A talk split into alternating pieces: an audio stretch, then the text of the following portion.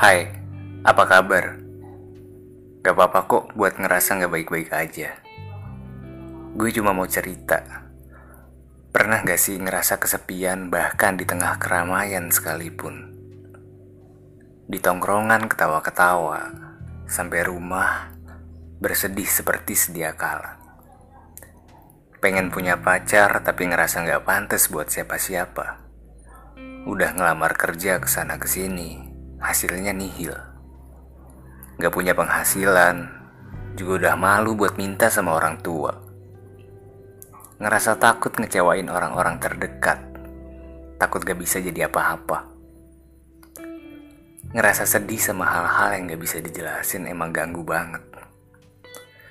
Ngeliat temen udah pada sukses, gue masih gini-gini aja. Hah, padahal gue pernah bilang, Gak baik ngebandingin diri sendiri sama orang lain. Tapi gue sendiri ngebandingin diri gue sama orang lain. Emang ya? Nasihatin orang tuh gampang, nasihatin diri sendiri yang susah. Mungkin di situ pesannya bahwa kita tuh butuh orang lain untuk saling menguatkan dan mengingatkan. Gue sadar, pikiran-pikiran kayak gini tuh emang biasanya cuma ada di kepala doang tapi tetap aja nggak bisa dihilangin.